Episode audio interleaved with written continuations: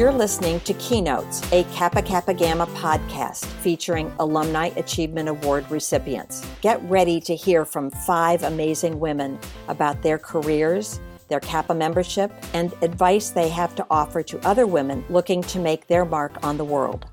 I'm your host, JJ Wales, a member of Beta Nu chapter at Ohio State University and a former fraternity president. I'm excited to share my conversation with these women who are from five different chapters and five different schools. But they have more in common. They are inspiring, fun, dedicated, hardworking, and unbelievably accomplished. Each has made such a significant contribution in her chosen field, has great respect and admiration for her Kappa membership, and is so willing to share her experience with us. Today I'm talking with Kara Goldin, a member of Epsilon Delta chapter at Arizona State University.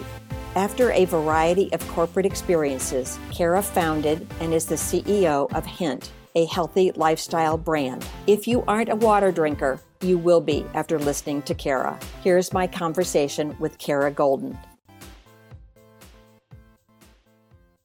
Welcome, Kara. It's so nice to meet you, even if we're doing this virtually. Congratulations on your award. It is richly deserved. Thank you so much. You're welcome. Let's start by talking about your career, and then we'll talk Kappa, and then maybe some advice that you might give to our listening Kappas. Does this sound okay? Perfect. Wonderful. Here we go. There is a fun story about being in your kitchen putting fruit in your children's water, and the light bulb went off that maybe this concoction could be a business. So, two questions. Is that a true story? And why were you putting fruit in water? Yeah, so I was actually putting it in my water. Oh. And uh, after giving up my Diet Coke, I was drinking Diet Coke and Diet Soda for years and thinking I was actually doing the right thing. And I was just doing a little test after, frankly, kind of giving up on my test around different diets and food that I had been eating. I'd always been in pretty great health. And over the years, I was in you. tech and was doing a ton of traveling and running around and uh, not really paying attention. And somewhere along the way, I had three kids under the age of four at this point. I had gained a bunch of weight, developed terrible adult acne, which I didn't even have as a teenager, and my energy levels had sunk tremendously. And so I had started reading after I left my role at America Online. I was I was running their e-commerce and shopping channel. I was, you know, staying home with the kids, and I decided while I'm trying to figure out what I do next, I'm going to start working out and eating healthy and exercising. And I was already kind of doing that, but that's when I really started reading labels. And for some reason, I never read my diet soda, Diet Coke label because I thought diet meant health, and I was doing just fine. One day, like I said, I turned my label around on my Diet Coke, not really realizing what I was going to see.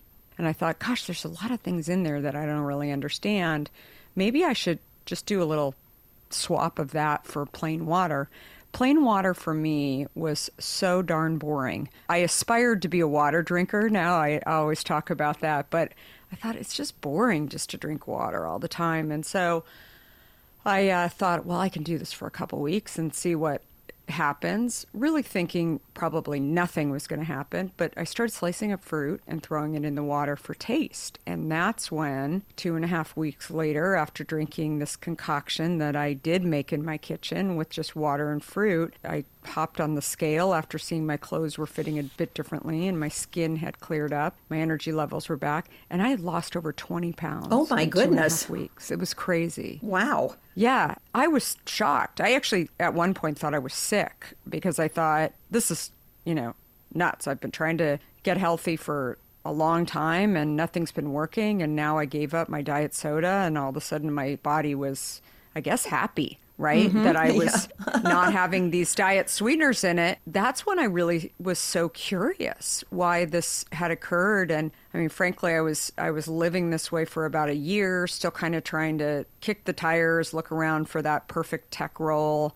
And I just every single day I would get up and I would go to the grocery store. I started looking for uh, water that just had fruit in it because I thought it was so easy to just go and buy my Diet Coke, right? I'd go to the grocery mm-hmm. store, I'd pick up a six pack or a 12 pack, and I thought, you know, I just I just want something that just has water and fruit in it. Much to my surprise, everything had a sweetener in it. It was either sugar or diet sweeteners. And I didn't want to go back to drinking diet sweeteners after I had seen what I had really discovered about diet sweeteners and how my body reacted to it. And so essentially, that's how Hint was born. I was really just seeing how I could solve a problem for myself just by creating a, water that just tasted better with fruit. But I also felt that by getting it on the shelf at local stores, I thought maybe I could actually change health in America and the world just by helping people drink water. So my purpose was never to launch a beverage company, actually. My purpose was actually to help people get healthy just by giving them a solution to a problem that I saw that people had. It's funny how sometimes we just sort of fall into things like this, isn't it? Yeah. The Huffington Post said you are one of six disruptors in this business you're in. You're outspoken about obesity, and Hint Water is helping to curb the addiction to sugar. So, what's your message?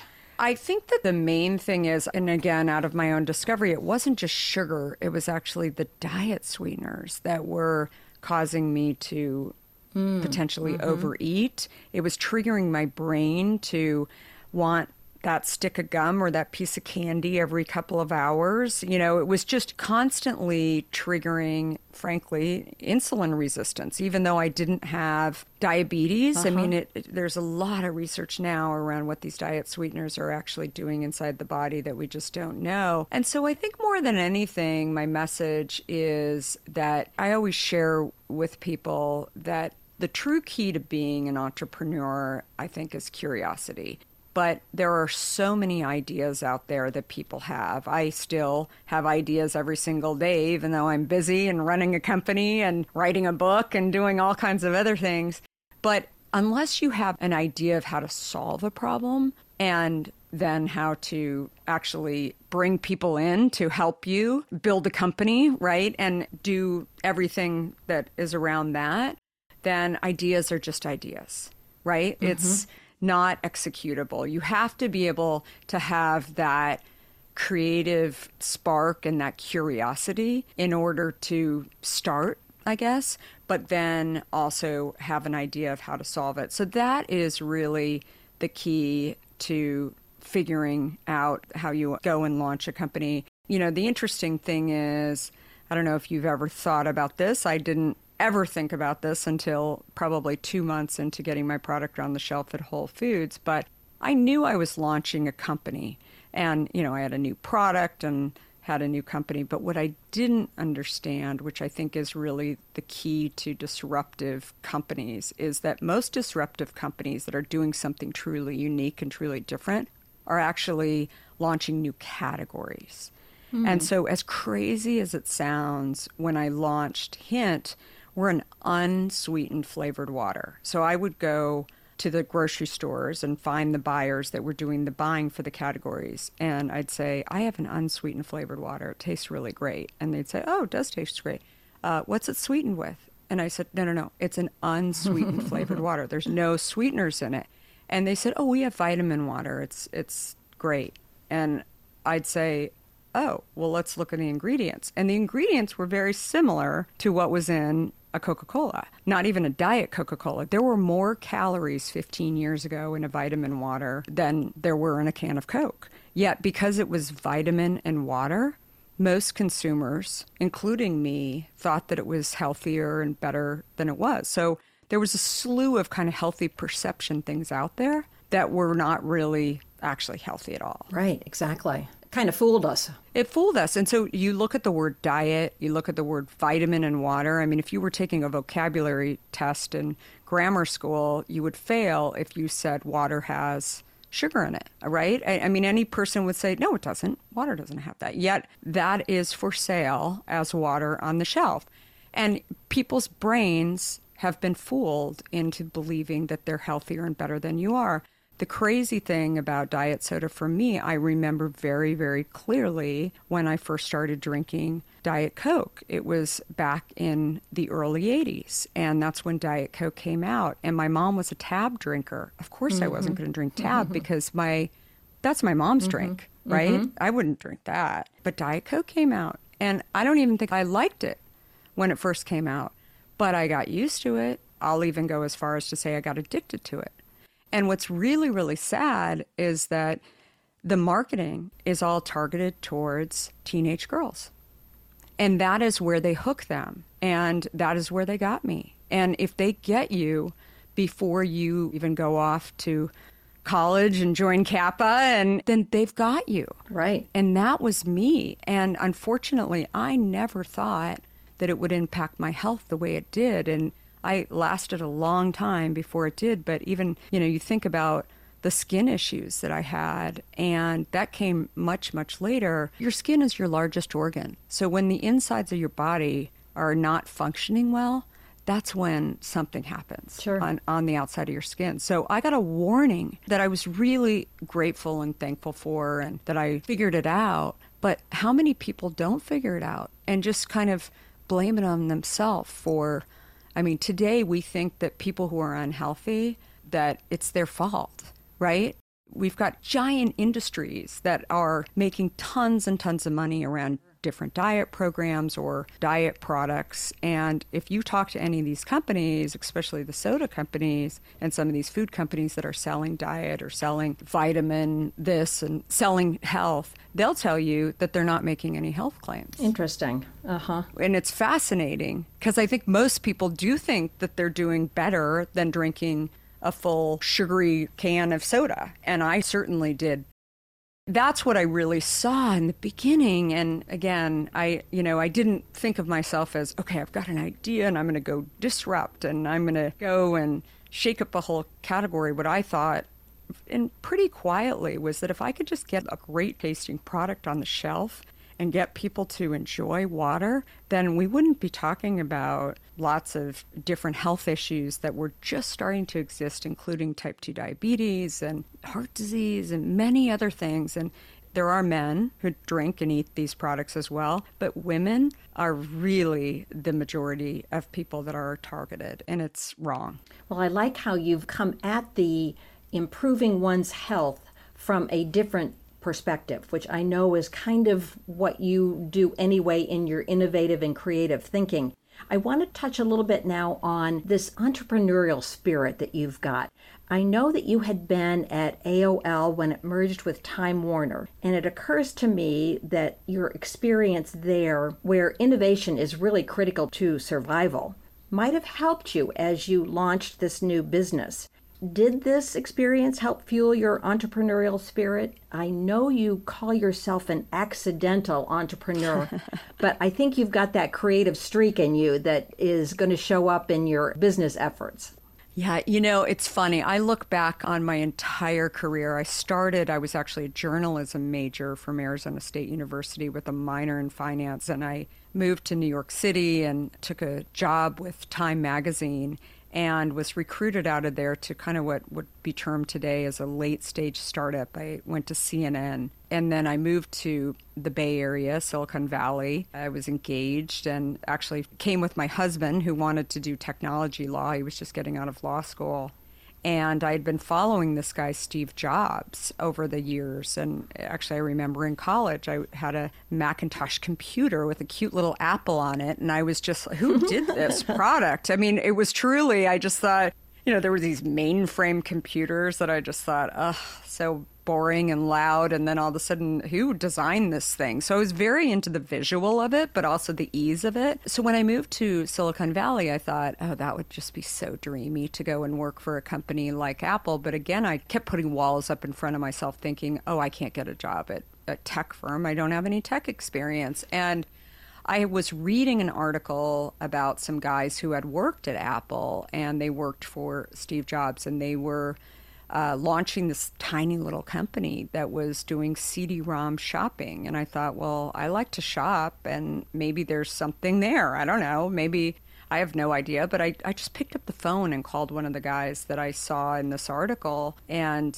sometimes that works. And it did. And I said, Hey, I just moved here from New York. I worked at CNN and worked at Time. It didn't even matter what I did at CNN and Time. I mean, they just said, Oh, those are cool companies. Come and have lunch with us. So I did. And I wasn't even looking for a job. I was just more curious. And what I realized on that day of meeting with, there were five guys in an office, not in a garage, but pretty darn close. And it was, ideas could come from anywhere. I remember there were a couple people with MBAs, there were a couple people who were still in college, and everybody's ideas were important. And I had come from an environment where it was somewhat formal, where you had to have nice clothes, you know, that you came to work in every day. Here were all guys in t shirts and jeans. And I thought, I don't know, they seem to get a lot done. And it's interesting, right? What's going on? And then all of a sudden, I got a job offer. And I said, Well, what exactly would I do? And they said, Well, you'll be going out to retailers like The Gap and J. Crew. And I thought, wow, that sounds fun. And maybe I'll get some clothes. of and, course. Right? I, I, I, mean, I just kept thinking, I, I, have no idea what I'm doing. And I'm so fortunate to even get this offer. I mean, what's the worst right. that could happen? They could fire me. I just, I really kind of thought eventually they'll find me out and then I'll go find something else. But it's kind of funny that I would even get this offer.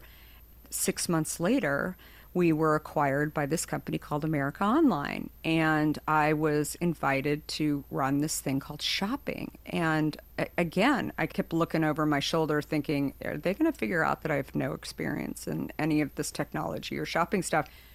Seven years later, it was a billion dollars to AOL, and I'm running a team of a couple hundred people. And yeah, it was crazy. And I mean, I think I just felt grateful every single day because it was just a lot of fun and we didn't really know what the rules were. I mean, little did I know that I was kind of sitting in this. I mean, I was sitting in history. I mean, I, mm-hmm. I, have a story from 1996 where I'm working with Jeff Bezos to build a bookshelf in his warehouse he, with him from Home Depot. I mean, it was just insane. I share the story with a lot of people now where I mean, it's just, you know, back when Amazon used to just sell books and Jeff Bezos is sell, right. setting up bookshelves, to, right. right? It was just, it was history. And so, anyway, I was in the middle of this, not really knowing it, but enjoying it. And when I decided to leave AOL, as you said, you know, we were acquired by Time Warner and what I thought was so interesting was all my former companies were rolling up into one company, which I just thought was ironic. Mm-hmm. And so I was mm-hmm. asked to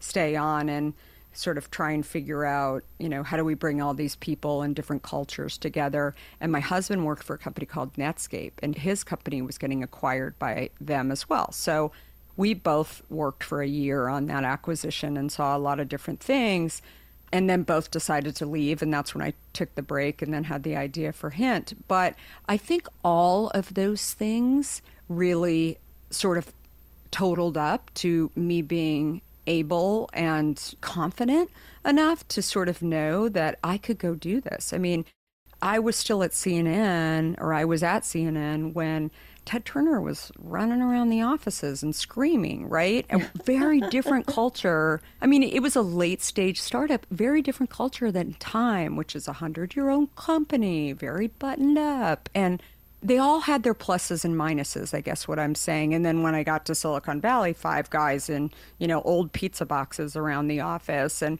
very Steve Jobs. But again, I didn't sort of know what I was in in any of those environments. But I think what it's helped me to do by working with all of these different companies is understand that none of these people actually knew exactly where they were going. Mm-hmm. They had fears, they failed at certain points along the way, they had successes, but they had the ability to keep getting up and know to keep moving right? Mm-hmm, and mm-hmm. they didn't stay still. That was really the key thing. But they all had an idea of how to execute and solve a problem in their own way. I think that, you know, again, I mean, AOL was another one too, where I just learned so much. At AOL, I learned about being in a hockey stick where we were adding a thousand people to our company every single week which, which is hard. Wow. Right? When you add that many people to a company, and I was working out of San Francisco and traveling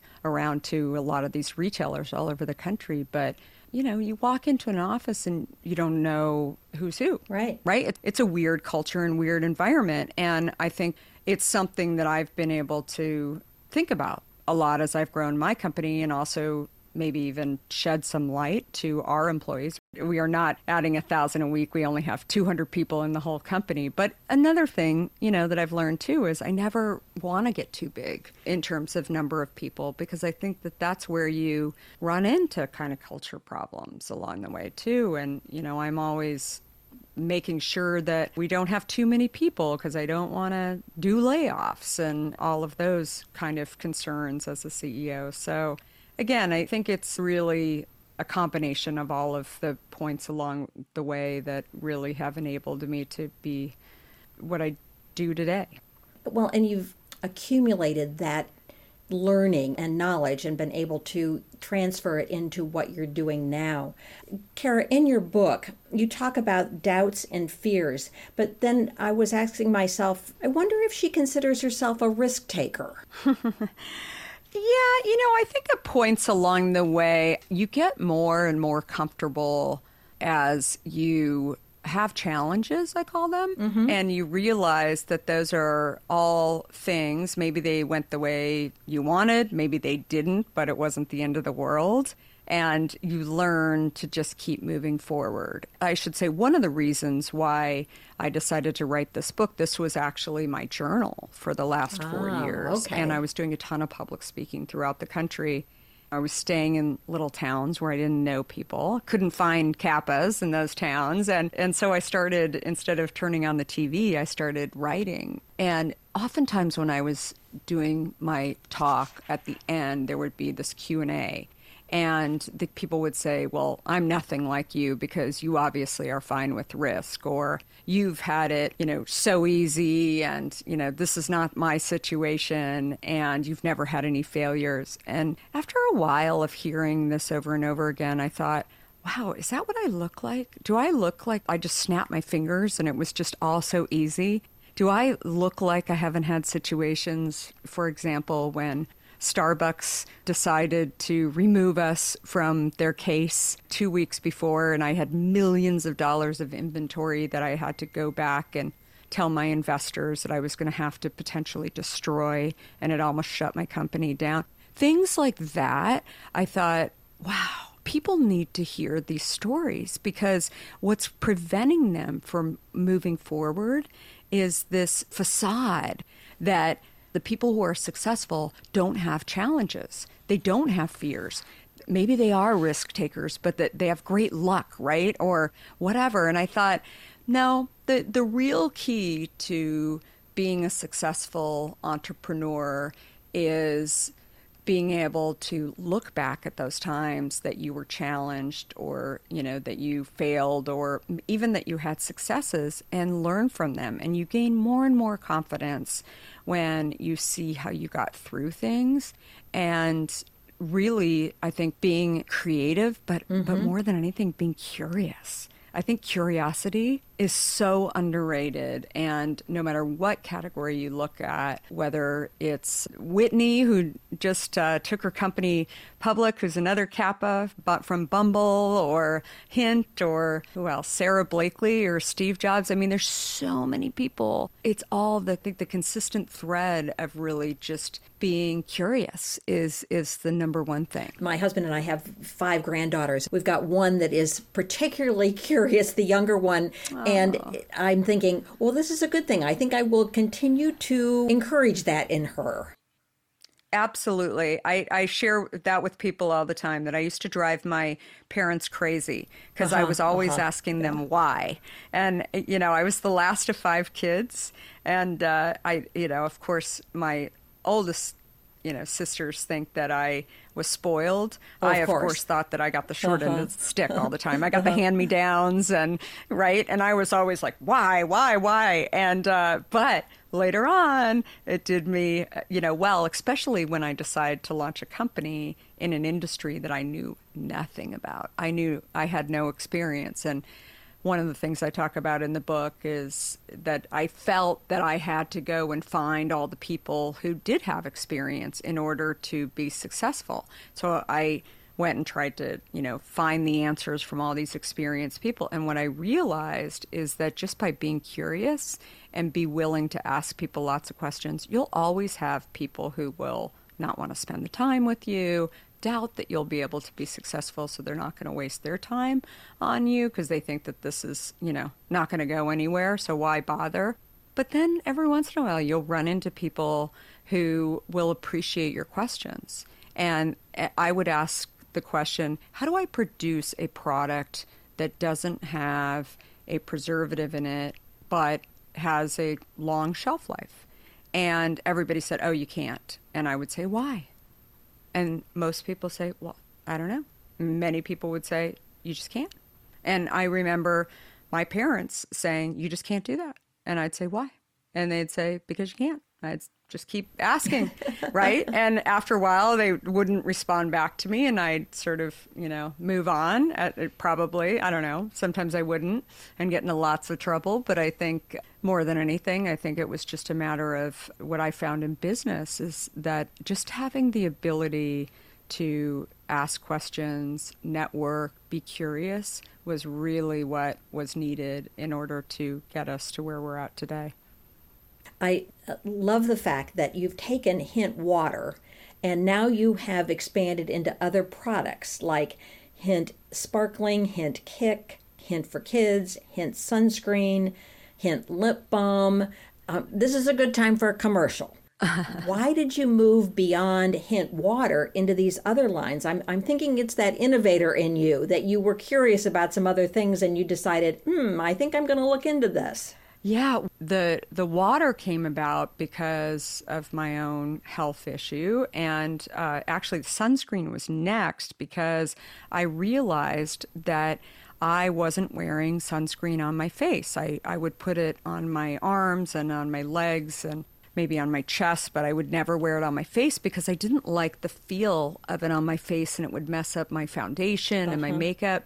And when I got basal cell skin cancer on my nose, that's when I got a little scared. And my dermatologist said, You need to start wearing sunscreen. And first of all, the sunscreens that I would wear were $45 a bottle. And I thought, even if you can afford that, it's really sort of gouging to have a sunscreen that is that expensive. Mm-hmm. I mean, mm-hmm. it's pretty crazy yeah. when you're actually trying to achieve health that you have to spend that much money on something just for a product that feels good, smells good. And so I started, I went home, not even thinking that it was a product, frankly, or something that we would put under the Hint brand, but really out of my own interest to figure out how do I make the sunscreen? What are the margins in there? How can I, you know, do this in a in a better way? And so I started making my own sunscreen. I used our fruit extracts that we used for the water to put it in the sunscreen. And little did I know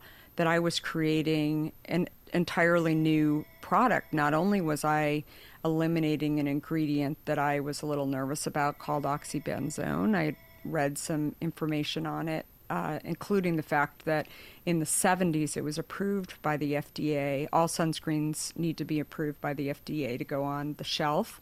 Oxybenzone was approved by the FDA, even though the Center for Disease Control had uh, questions, right? Whether or not it should be, because it could actually increase precancer cells uh, turning into cancer cells. And I thought, well, that's bad. I don't want that. And here I was, you know, having some sort of early stage skin cancer issues myself. And so I thought, well, I wonder if I can create a great sunscreen without this oxybenzone in it. And so I did, and I threw some fruit extract in it. And I turned it into the FDA just to see if I'd get approval, and they needed a name for the application. And so I put Hint on the application. Still not even thinking that it was a line extension, but I thought, I could always change it. I, I have no idea what the name of the product is.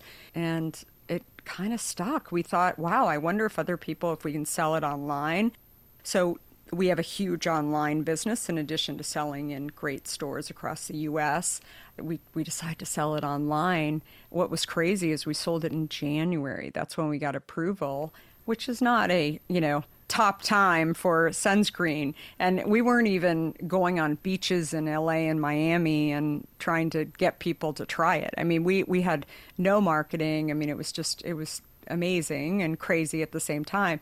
And the fact that we actually had this relationship with consumers, we had this pretty decent size, not giant at that time, pretty decent size email database. And 80% of our consumers actually tried Hint sunscreen and bought a $20 bottle of Hint sunscreen without a, even trying the product. Which Oh, I thought wow. was just amazing. That I mean, is. right? The trust around the Right. water Exactly. and these were all customers who had bought our water online. But the fact that we had water and something that people really trusted, that encouraged them to go and spend $20 on a bottle. And people always ask me, when did you know you had a brand? I mean, when was it? Because again, it, we were just throwing it on the shelf at Whole Foods to see if it stuck, right? And whether or not people, that was our initial go to market strategy.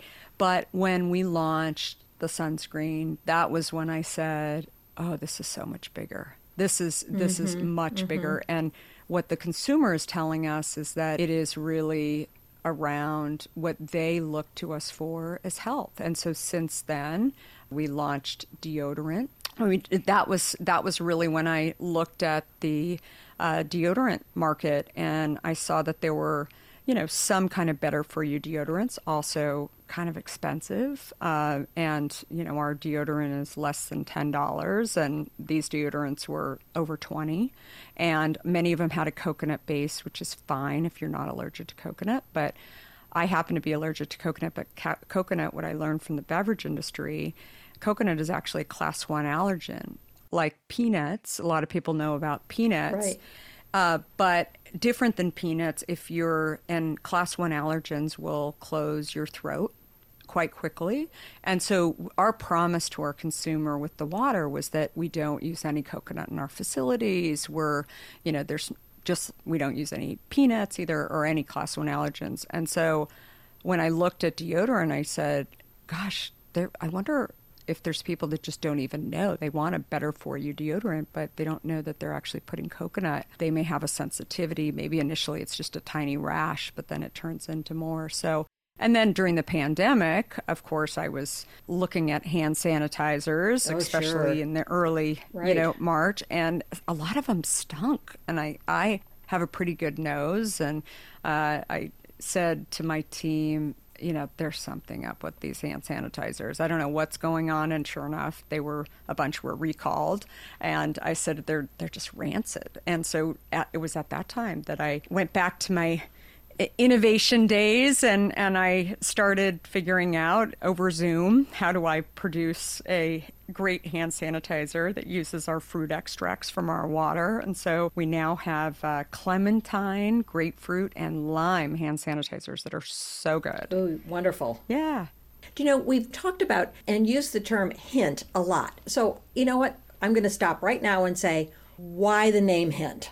so initially my big naming of the product was Wawa. Oh. And my husband, when I went to my husband and I said, okay, I have this great idea for a product, and you know I've been really helped by making water taste better. I want to call this product Wawa. And you have to understand, I not only had three kids under the age of four, I was sharing with him that I was going into this new category that I knew nothing about. Beverage, all he knows is that there's a lot of options out there. And I was pretty marketable in the tech industry. And he said, Look, if you want to go back to work, that's great. But what are you doing? Like, why, why are you going into the beverage industry? And, you know, explained what I wanted to do. And I had this idea for a product. It would solve problems. It was called Wawa. He said, okay, I'm not going to argue with you because you've made some money and on your own, but I don't think it's a great idea. This like name, he was from the East Coast, and I, of course, was from the West Coast, so we didn't have Wawas out there. But Wawa is a chain right, in uh, right. Pennsylvania. And so he said, if this thing is ever successful, him being the attorney said, don't do that. So as I was talking about the product, I said, so we're giving people hints. There's, you know, a hint of, and I was just kind of joking with him. And then all of a sudden I said, hint. And he said, no, it's a four letter word. And I said, you're the lawyer and I'm the business person, and please file. And oh, by the way, I'm pregnant with our fourth child. and he said, Wait, what?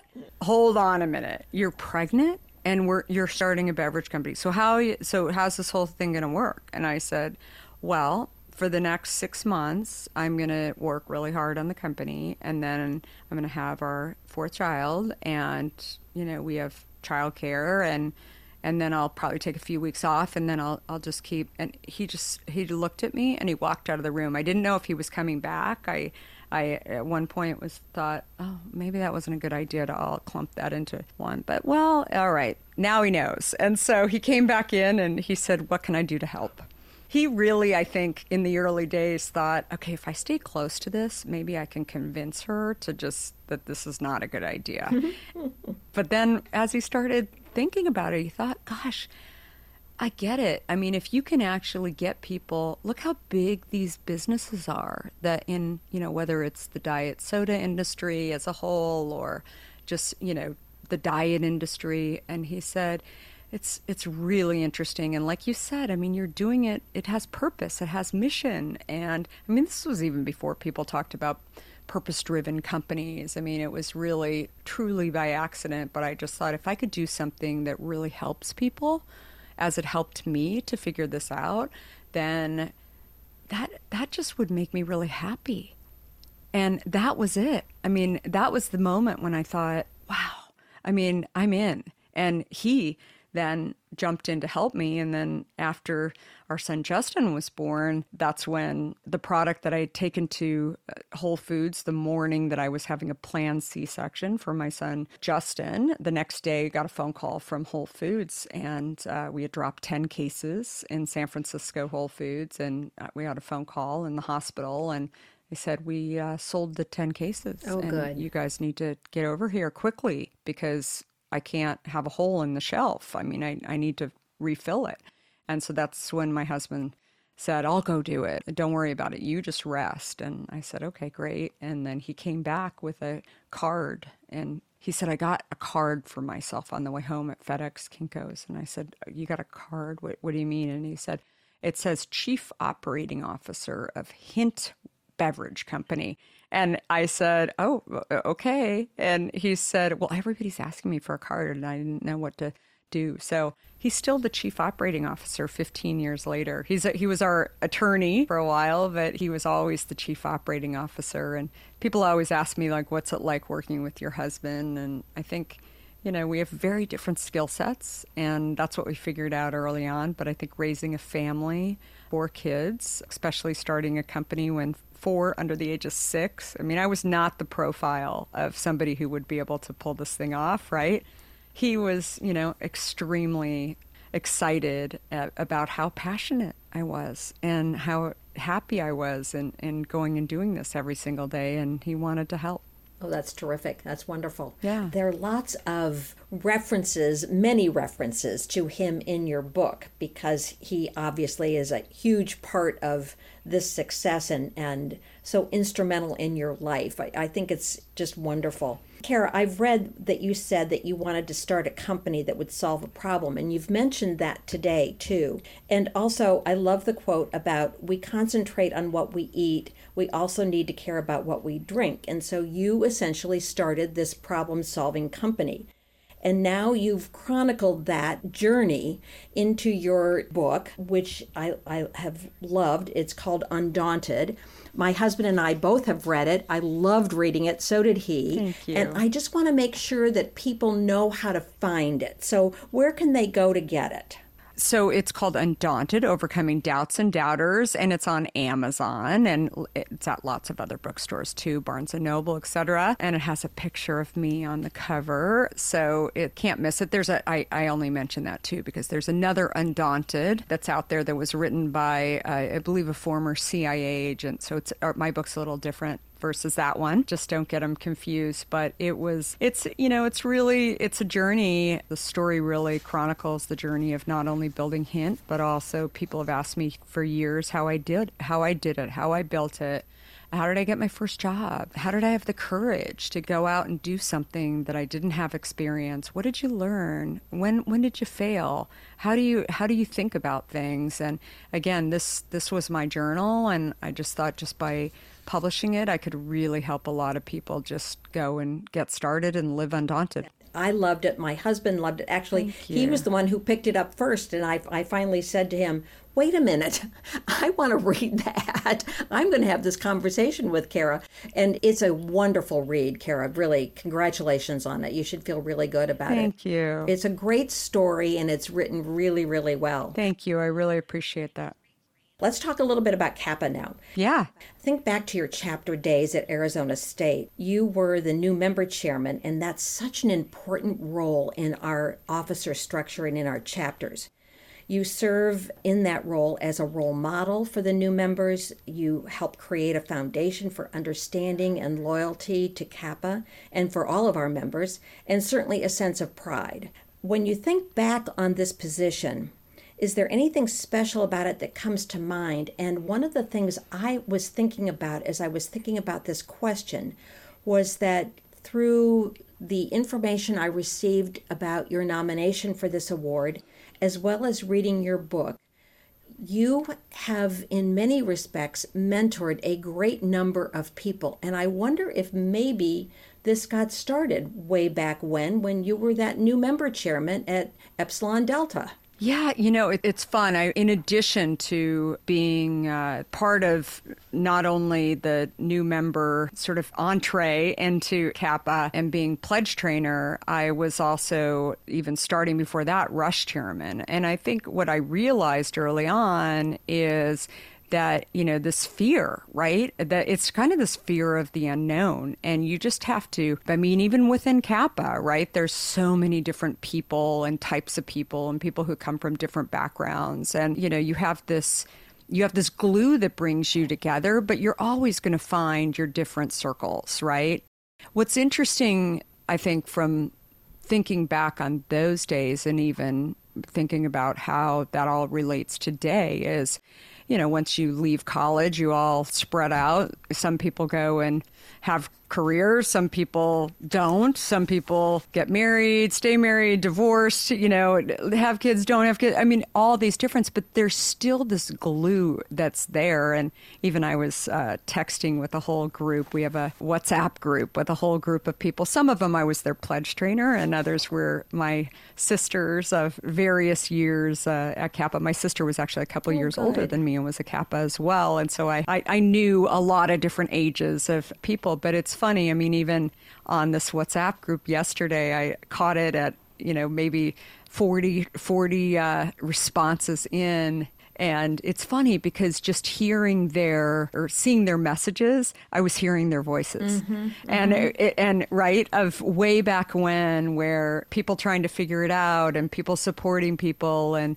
you know even me mentioning to you about a friend of mine who was in Texas and she was freezing and I told her I'd go to Home Depot and go get her a generator and you know it's just it's that it's those relationships but it's also just lending a hand and, and bringing people up, I think, is something that I learned early on from from that experience. And those are still, you know, some of my closest friends. And even if I don't actually see them as often, we've done Zoom calls and done different things. They've all been super supportive on my book as well. Good. They want to do, you know, book talks and get me to come to their various cities and bring all their friends in too, which is awesome. So, but yeah, I, I think it's it's a really valid point. I mean, I think it, it starts there, but it starts with just kind of remembering that it's okay to step a little bit into the unknown and that good things happen often when you might be a little uncomfortable. You are in a learning phase and you've got to be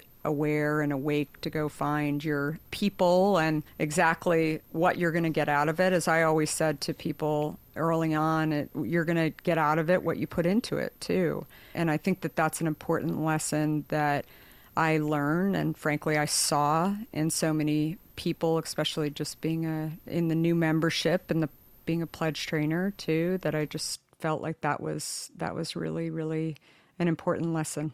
Well, at Arizona State, you were described as sufficient, self starter, and one who had the ability to network easily. You could jump into a crowd without fear.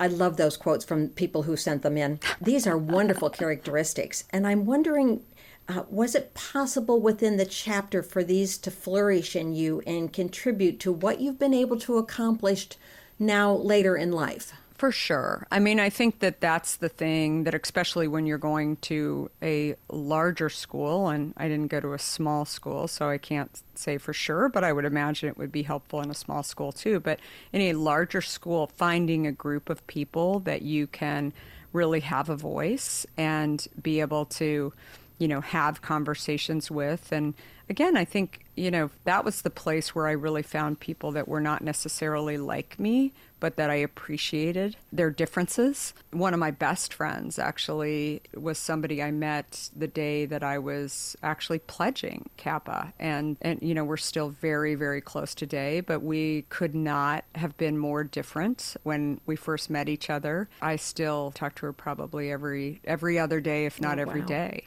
And again, it's just finding somebody like that that is just, they don't grow up in your same town, your same situation, but you just really, really appreciate and watch them go through life, like the ups, the downs, and all of that, I think is really something that I'm just really grateful to be able to have a group. It's not that I didn't have friends that weren't in a sorority when I was in college, but it's just harder, right? It's like you're going to class and then you don't have the same class schedule, and you find the stickiness where we were always eating together and going on runs together and just doing stuff that was just ultimately building, I think, skills that would be useful later on in life mm-hmm. and, and not only social skills, but also just being more comfortable around people that again are not exactly like you. I think that that's I think that's probably the biggest misconception that people think that in every sorority there's just like there's a type and that was not my experience mm-hmm. at all. I think that we had in our chapter we had all different girls but and we all actually got along really well but they were very very different in different circles of people but it didn't matter because we all came together and we found something that we shared together that was great. That's that's wonderful. I my experience was very similar. It was uh, we were not all the same type, and it it was a broadening experience, which helped everything else grow from there. Kara, you have a family, you own a growing business, you've authored a new book, you're obviously incredibly busy. But it's been shared that you always make time to stay in touch and support your Kappa sisters, and what you've just shared with us certainly tells us that this is so for you. Why is this a priority for you? Well, I think it's just it's a long-term relationship, right? And it's just mm-hmm. this network of people mm-hmm. that has really grown with me. I think more than anything, it's just familiar and it's a group that I really trust. And uh. I think ah. it's a it's a group that I can go back to if I need something, but it's also a group that I can support. When you find that group, that that is something that just feels really good to go back to and uh, and again I think it really goes back to when you live in a world where sometimes things are challenging and they're hard and you know maybe you're trying to build a company maybe there's a pandemic. I think being able to go back to something that is familiar where you can have laughs and cries and you know also maybe you know somebody in the network that worked somewhere or did something and you can reach out to them and figure out who they might know or what they might know about certain things. I think that that is really really valuable I, I agree. And there's a certain level of comfort that is just very reassuring when you have a group like that. I'm hoping that this part will be fun. Definitely. I'm going to ask you to finish a statement by filling in the blank. And I'm doing this with all of the Achievement Award recipients who are doing the podcasts. And I think it's going to be fun for the Kappas who are listening to be able to hear the different answers. So there are four questions, and I will pause at the end of each one and let you fill in the blank. Sound okay? Yep. Okay, good. Number one is the fun in my job is curiosity. Ah, good.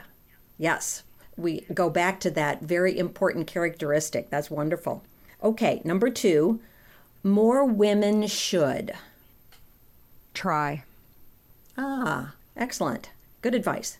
Number three, what is more important to you today than it was 10 years ago? Friendships. That works perfectly with our Kappa conversation. I love it. Yeah, definitely. And the last one is someday I'll. Someday I'll figure it all out. and and that can be your next book, right? Exactly. Exactly. That's good. That's wonderful. Well, you know, research tells us that hobbies are, are good things uh, to have for diversions and distractions, and I think this is especially true for busy women. I don't imagine that you have a lot of free time, but if you do find yourself with some free time, what do you like to do?